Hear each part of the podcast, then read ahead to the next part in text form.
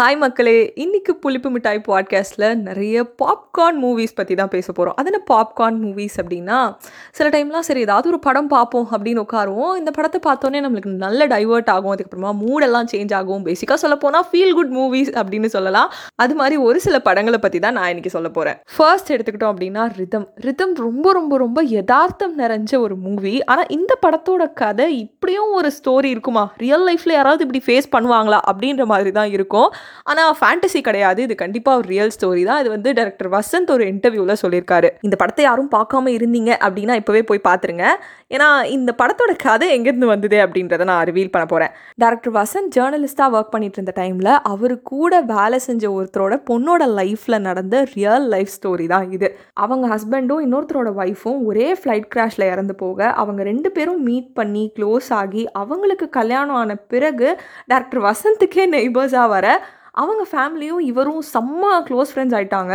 So இவங்களோட friendship continue ஆகிட்டே இருக்கே இந்த உலகம் நமக்கு ஏதோ சொல்ல வருதுப்பா அப்படின்னு யோசிச்சு தான் இதை வந்து படமாகவே எடுத்திருக்காரு. இது அவர் ஒரு இன்டர்வியூலேயே சொல்லியிருந்தாரு. அண்ட் இந்த சாங்ஸை பற்றின ஒரு இன்ட்ரெஸ்டிங்கான ஃபேக்ட் இருக்குது என்ன அப்படின்னா இந்த படத்தில் வந்து பஞ்சபூதத்தை பேஸ் பண்ணி அத்தனை சாங்கையும் எடுத்திருப்பாங்க. ஃபார் எக்ஸாம்பிள் காற்றையன் வாசல் வந்தாய் பாட்டில் காற்றை மென்ஷன் பண்ணியிருப்பாங்க ஹையோ பத்திக்கிச்சு பாட்டில் வந்து நெருப்பை மென்ஷன் பண்ணியிருப்பாங்க அதுக்கப்புறம் கலகலவென அப்படின்னு ஒரு சாங் வரும். அதில் வந்து ஆகாயத்தை மென்ஷன் பண்ணியிருப்பாங்க அடுத்ததான் நதியே நதியை உங்களுக்கே தெரியும். தண்ணியை மென்ஷன் பண்ணியிருப்பாங்க. அண்ட் லாஸ்ட் பட் நாட் லீஸ்டாக தனியே தனந்தனியே. இந்த பாட்டில் வந்து நிலத்தை மென்ஷன் பண்ணியிருப்பாங்க. அடுத்ததான் எந்த படத்தை பற்றி சொல்ல போகிறேன் அப்படின்னா எல்லாருக்குமே ஃபேவரட்டான கண்டேன் காதலை. ஈவன் தோ அது ஜவ்வி மெட் அப்படின்ற படத்தோட ரீமேக்காக இருந்தாலும் அந்த ரீமேக்கை கூட சொதப்பாமல் எடுக்கிறது அப்படின்றது ஒரு பெரிய கலை தான் இல்லையா? ஸோ இந்த படத்துக்கும் வித்யாசாகரோட மியூசிக் வந்து ஒரு பெரிய பக்கபலம் அப்படின்னு சொல்லணும். சாங்ஸ் வந்து எனக்கு பேசிக்காக ரொம்ப பிடிக்கும்.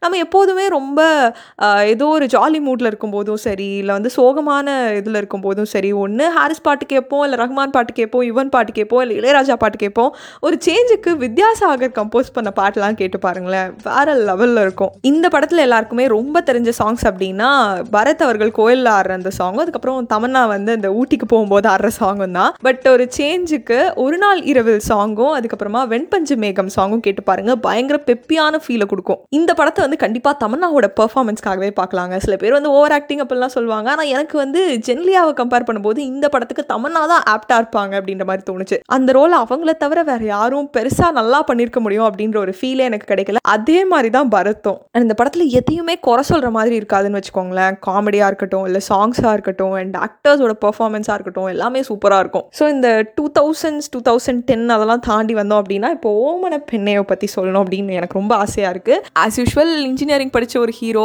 அவங்களோட லைஃப் லைஃப்பில் வந்து ஹீரோயின் ஒரு என்ட்ரி கொடுத்ததுக்கப்புறமா லைஃபே மாறும் அப்படின்ற மாதிரி கதை வந்து ஏகப்பட்ட படங்களை நம்ம பார்த்துட்டோம் அப்படின்னாலும் ஃபுட் ட்ரக் பிஸ்னஸை வச்சு கொஞ்சம் டிஃப்ரெண்ட்டான ட்ராக்ல வந்து எடுத்துகிட்டு போயிருப்பாங்க. அதே மாதிரி இதில் நம்ம பிரியா பவானி சங்கர் வந்து எப்போதுமே ஒரு பக்கத்து வீட்டு பொண்ணு ஃபீலை கொடுப்பாங்கல்ல. இந்த படத்துலையும் அதே ஃபீல் எனக்கு கொடுத்துருக்காங்கப்பா. இந்த படத்தில் பெரிய லெவலில் ஹியூமரஸான விஷயங்கள் எதுவும் இல்லை அப்படின்னாலும் நம்மளோட ரிலேட்டபிள் திங்ஸை வந்து டச் பண்ணிட்டு போயிருப்பாங்க.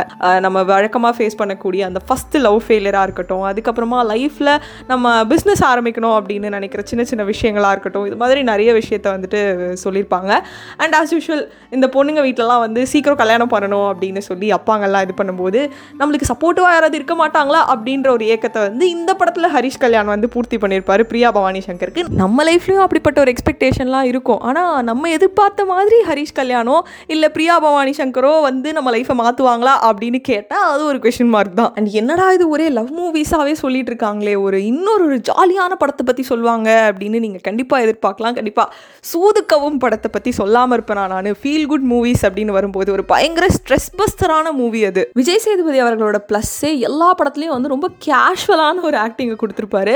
இந்த படத்துலையும் அதே மாதிரி தான் ஒரு இமேஜினரி கேரக்டரோட அவர் ட்ராவல் பண்ணுறதா இருக்கட்டும் அதே மாதிரி ஒரு கேங் அப்படின்னு எடுத்துக்கிட்டோன்னா கண்டிப்பாக அதில் ஒரு முட்டா பீஸு ஒரு மொரட்டு பீஸு அதுக்கப்புறமா எல்லாத்தையும் சொதப்புறவங்க அப்படின்னு இருப்பாங்க. பட் இந்த கேங்கில் எல்லாருக்குமே எல்லா கேரக்டர்ஸும் இருக்கும். படத்தில் நடிக்கணும்னு ஆசைப்படுற பாபி சிம்மாவாக இருக்கட்டும் வேலையிலேருந்து ஃபயர் ஆகிட்டு அடுத்து என்ன பண்ண போகிறோம் அப்படின்ற ஒரு பதட்டத்தில் இருக்க அசோக் செல்வனாக இருக்கட்டும். ஃபஸ்ட்டு நீதி நேர்மை நியாயம் தர்மண்டா அப்படின்ற மாதிரி இருப்பார். அதுக்கப்புறம் சரி ஓகே நம்ம வாழணும்னா அதுக்கு ஏதாவது பண்ணி தான் ஆகணும் அப்படின்னு சொல்லிட்டு இவரும் அவங்களோட கேங்கில் சேர்ந்துருவார். அண்ட் எல்லா படத்துலையுமே இவரை நம்ம பெரிய லெவலில் நோட் பண்ணியிருக்க மாட்டோம். But good underrated actor அப்படின்னு சொல்லலாம். ரமேஷ் திலக் அவர்கள் அண்ட் கருணாகரன் அவர்கள். நான் வந்து பெரிய லெவலில் கஷ்டப்பட மாட்டேன். ஆனால் நான் ஈஸியாக பணம் சம்பாதிக்கணும் அப்படின்ற ஒரு மோட்டிவோட இருப்பார். அண்ட் அதே மாதிரி இன்னொரு ஒரு அண்டர் ரேட்டட் கமீடியன் அப்படின்னா கண்டிப்பாக எம்எஸ் பாஸ்கர் அவர்கள். நீங்கள் வந்துட்டு ரொம்ப ஸ்ட்ரெஸ்ஸில் இருக்கும்போது இவரோட காமெடியெல்லாம் வந்து யூடியூப்லேயோ இல்லை இதுலேயோ வந்து பாருங்களேன். ஸ்ட்ரெஸ் எல்லாம் பறந்து பிச்சுக்கிட்டு போயிடும். அண்ட் முன்னாடி சொன்ன படங்கள்லையாவது நம்ம கொஞ்சம் வருத்தப்படுற மாதிரியான கொஞ்சம் சோக சீன்ஸ் எல்லாம் இருக்கும். ஆனால் இந்த படம் completely